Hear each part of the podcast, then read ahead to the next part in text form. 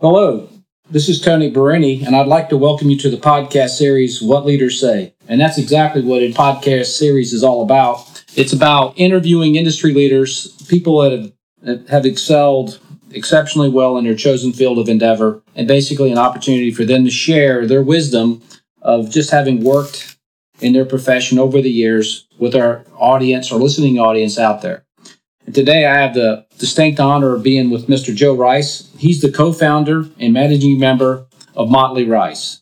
They're located in Charleston, South Carolina. And uh, with no further ado, I'd like to introduce Joe Rice. Joe, how you doing? I'm fine, Tony. How are you this afternoon? I'm doing great. So, what off the top of your head, Joe? We talked a little bit about you know where you are and where you've come from, and uh, a little bit about your background. But what is there anything in particular that comes to mind that you'd like to share with people?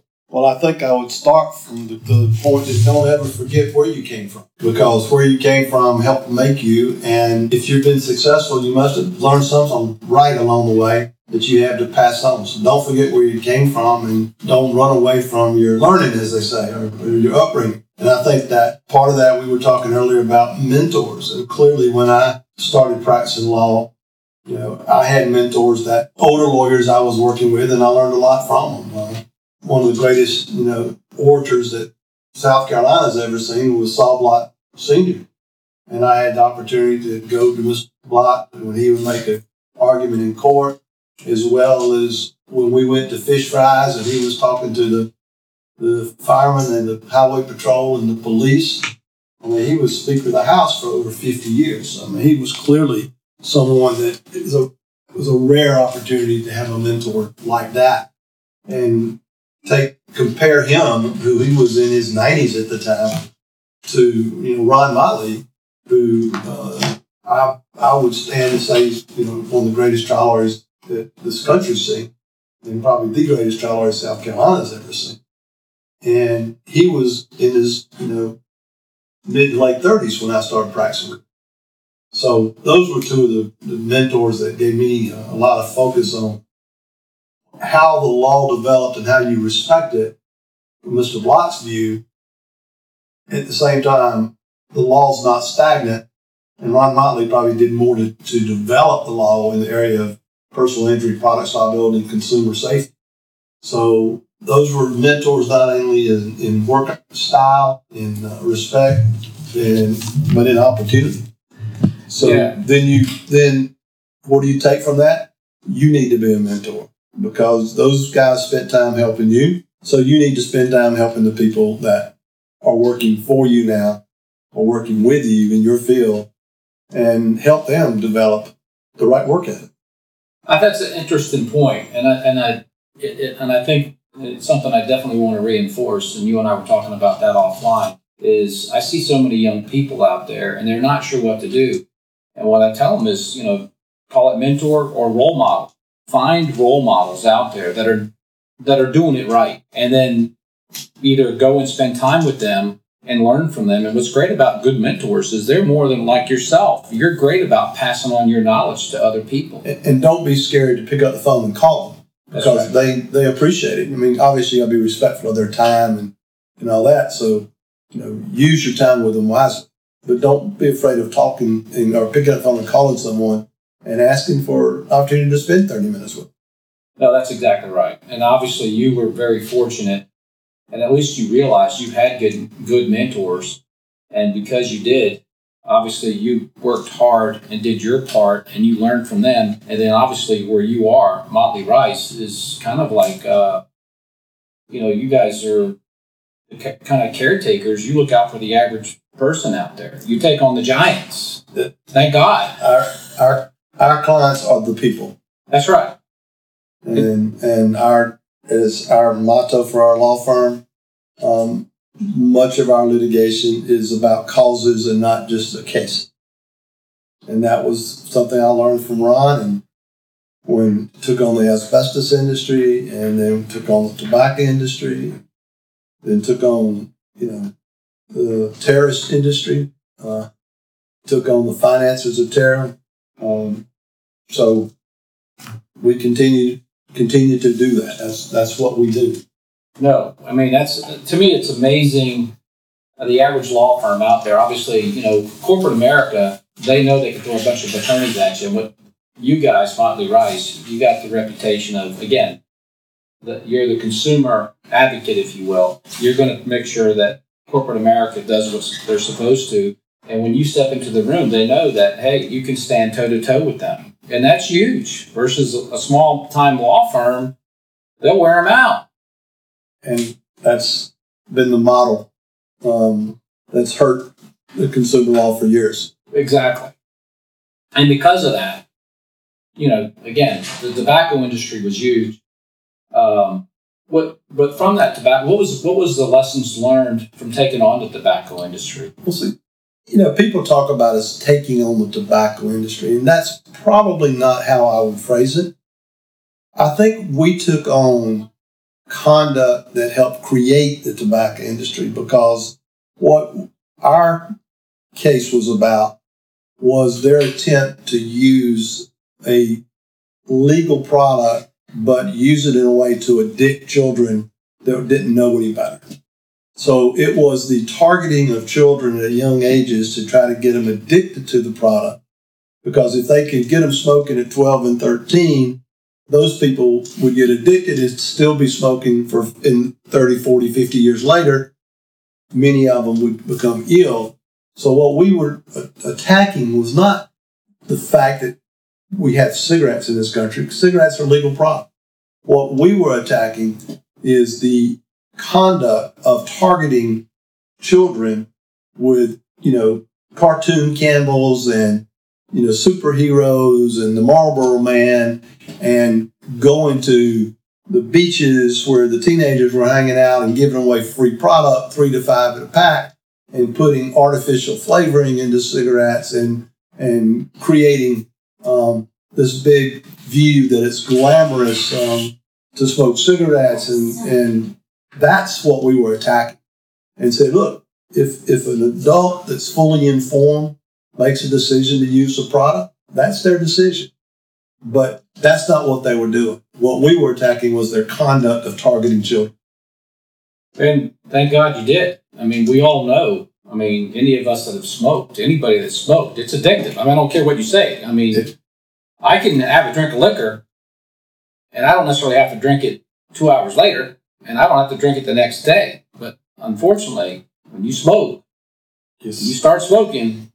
That's not by accident. It's not by accident. And uh, was there a strategy there? Would you say in, in, part of your success is developing the right strategies? Yeah, it's always.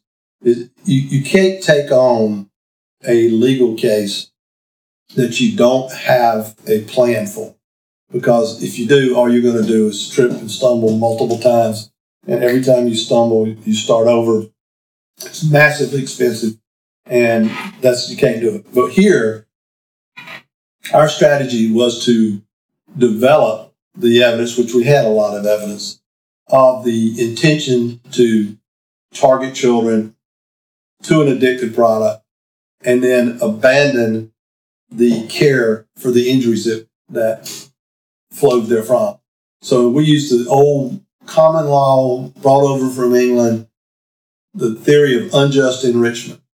It's just not right for somebody to make billions of dollars by selling a product that injures people and then leave it to the people, the taxpayers, to pay the cost of that injury. And that's what was happening. And that's why we used the conduct to target early, the intention, knowing it was addictive, knowing it was going to cause injury, and then the states were having to pay, or you know, the Medicare, Medicaid was picking up an enormous annual budget for caring for emphysema, lung cancer, in indigent care, and in and in just general health care.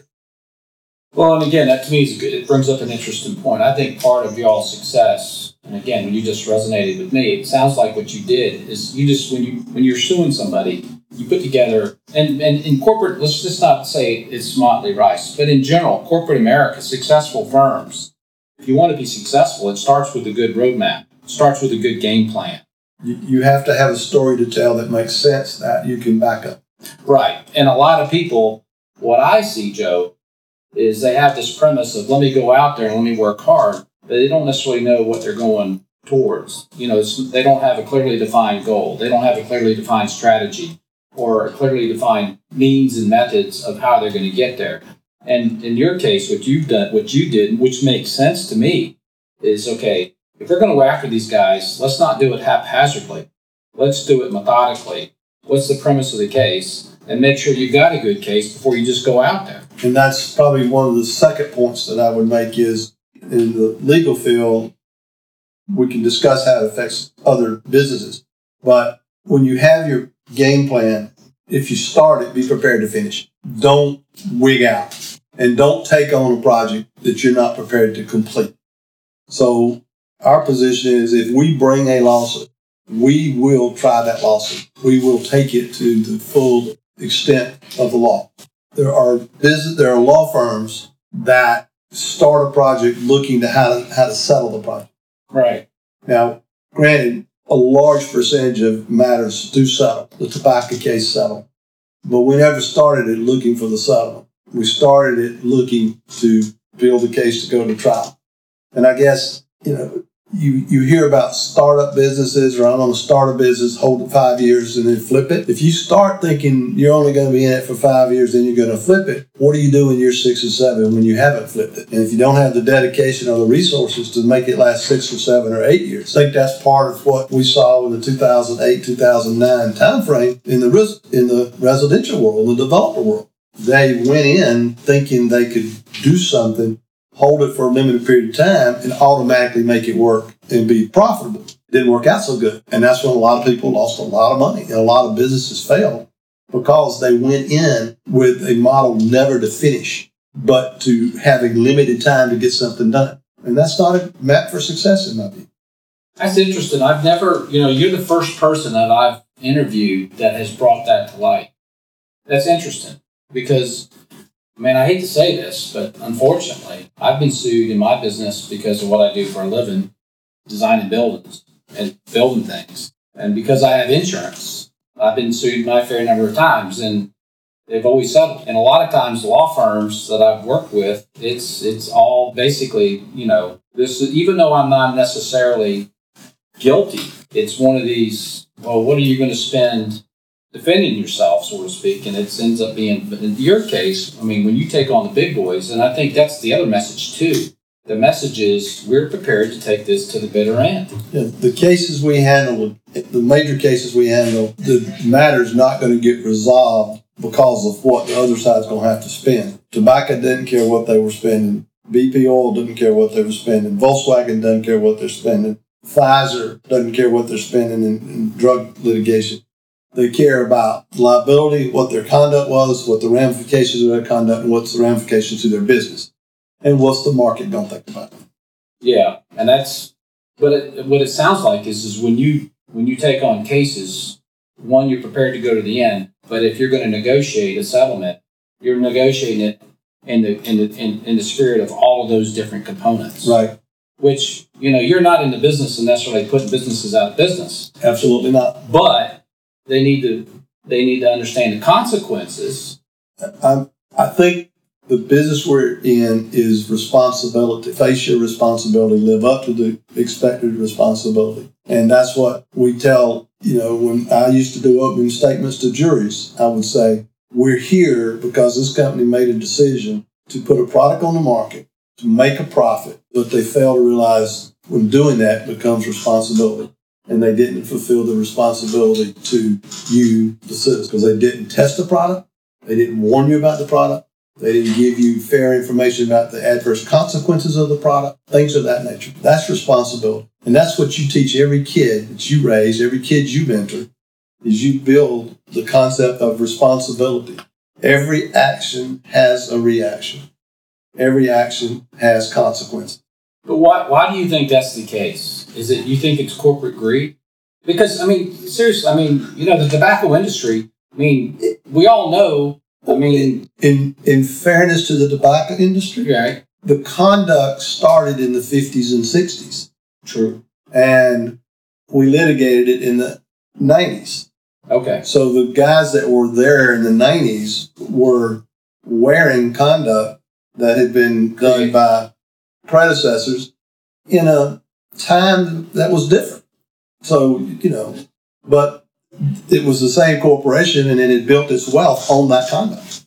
Therefore, just because that conduct was acceptable, or not even acceptable back in the 50s and 60s, uh, that doesn't mean that they should not. With new information, new technology, new research, you're still accountable to do what's right. Yeah, they never went back and changed their mentality.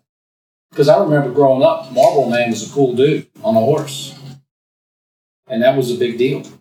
And I think in order to fulfill the idea of being ready to finish something, you got to prepare yourself in the beginning and you got to prepare yourself for every step along the way. So, how do you prepare yourself? Is if you got to have good people that do good work, that have good work ethic, that buy into your process. So I think that's one of the things that's made Motley Rice so successful is we have done a great job of finding good people and we've taken the opportunity to bring good people in and my turnover of attorneys is minimal. I mean, I've got about 80 lawyers now, and I probably, I may have one or two lawyers that leave, you know, every two years. So I have very small turnover because I think that people, they enjoy what they do. And um, that way, if you keep good people, they do good work, they're better trained, they're better ready to go, and you get better work product. I think that's so important.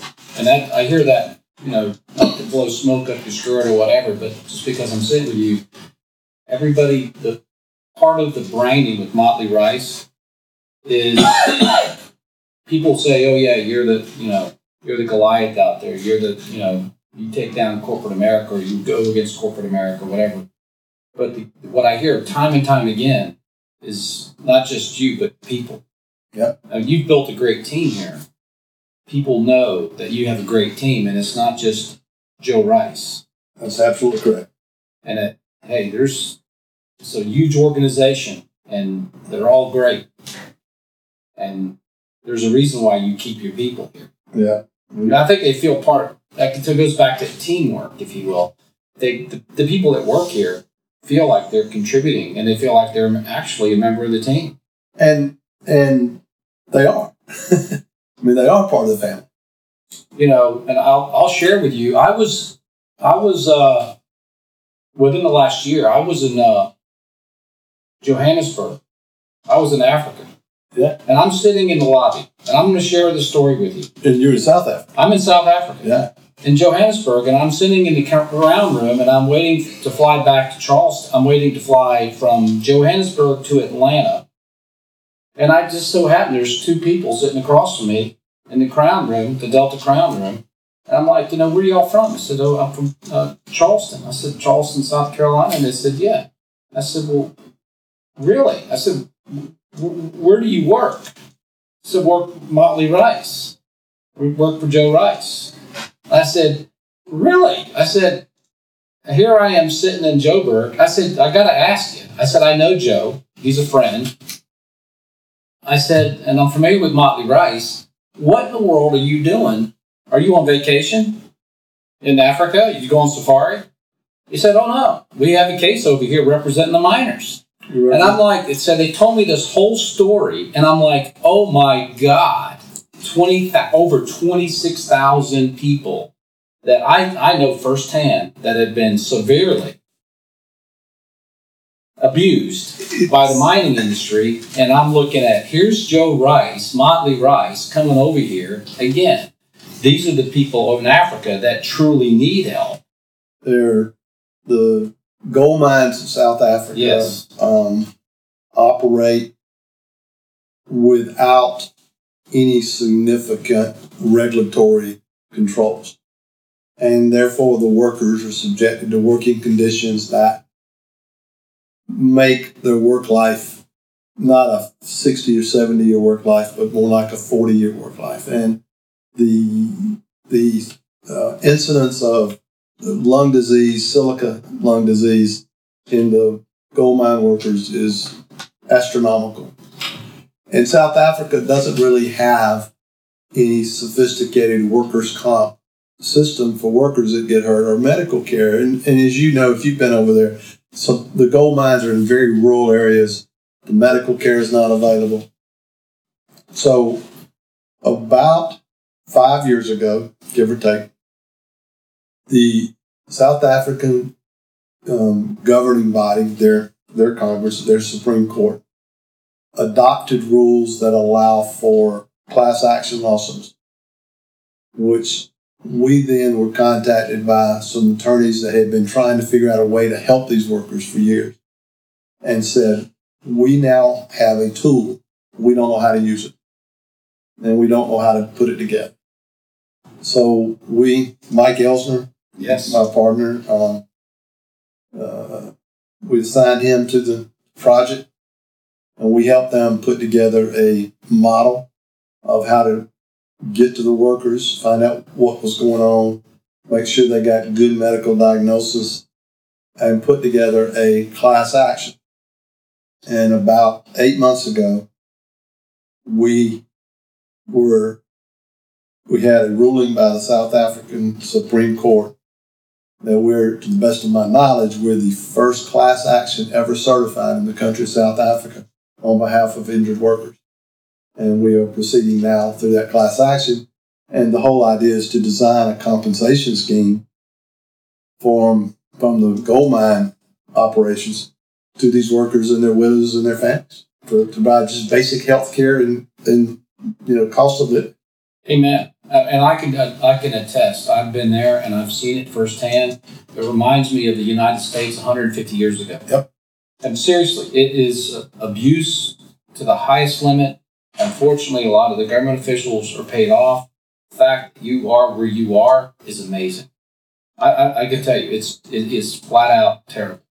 Well, we we're we're not at the end, but we're around corner one for sure. Well, but at least you know you're taking it on versus doing nothing.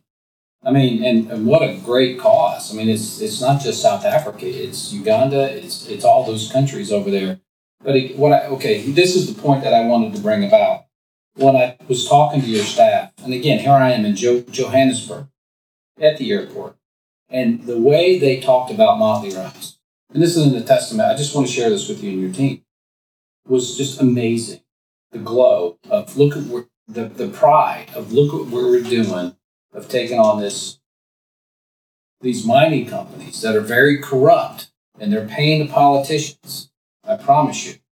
To get the permits to dig the digging that's why all the politicians over there are pretty much all of them are, have lots of money because of the, the bribes. And none of them live in these areas where the mines are. Oh, they're all living in nice houses. They all have escorts. They all got gated communities. I see it firsthand. And it's appalling to me, the politicians. When we've done business in Africa, that's the first thing that we get into in negotiations is what they call the price of doing business. And it's basically bribes. They don't call it bribes, it's the cost of doing business. And it's appalling to me how they do it, but it is what it is. And I'm not going to change that. But I'm glad kudos to you, but I just wanted to share with your about your staff about the pride that they take and that they know there's a sense of hey, we're here to take on people, the bad companies that are going to take advantage of people. Motley Rice, there's there's a good. It's not just you know again. There's a lot of you see a lot of these TV commercials of you know the incident, crime, accident, car wrecks, or whatever.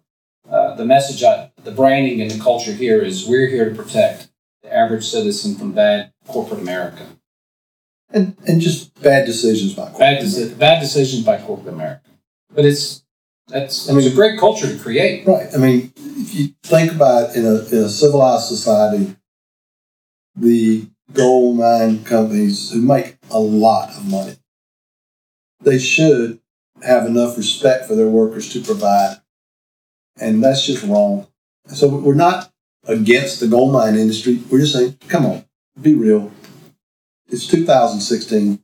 Provide for these workers. Provide for health care. Uh, I agree. All right. Well, we're 26 minutes into the interview, and uh, again, I know your time. We cannot thank you enough for your time. Is there anything else uh, that you can think of, kind of in closing, that you think is of importance to our listening audience out there? You know, I'm, I'm going to go back to something I learned from a fellow in Barnwell, South Carolina. The first year I was practicing law is some I was talking to him about somebody asked me about getting involved in a business, and he said, "Joe, don't ever get involved in a business you know nothing about, because what'll happen is you'll have nothing when you finish." And I think a lot of young folks, you know, start thinking, "Well, I can do this and I can do that. I can do four or five different things." So be careful. You know, get involved in something you believe in. Get involved in something you like that you enjoy, and don't just jump at a wild opportunity that you don't know anything about. Go learn about it before you commit yourself. And I think for young folks thinking about starting a business, getting in a business, investing in a business, do your homework. That's great. That's great advice. I see so many people that they, you're right, they tend to jump because they make emotional decisions. And really, they need to, if they're going to do something, they need to be thinking long term. They need to know about what they're doing and have care about what they're doing. So that's, that's great advice. Well, again, thank you so much. And uh, Thank you, Tony. I appreciate your you taking the time out of your valuable day uh, to share your words of wisdom. And again, this is Tony Berenyi, the podcast series "What Leaders Say," and uh, we'll be talking to you soon. Thank you, Joe. Thanks, Tony.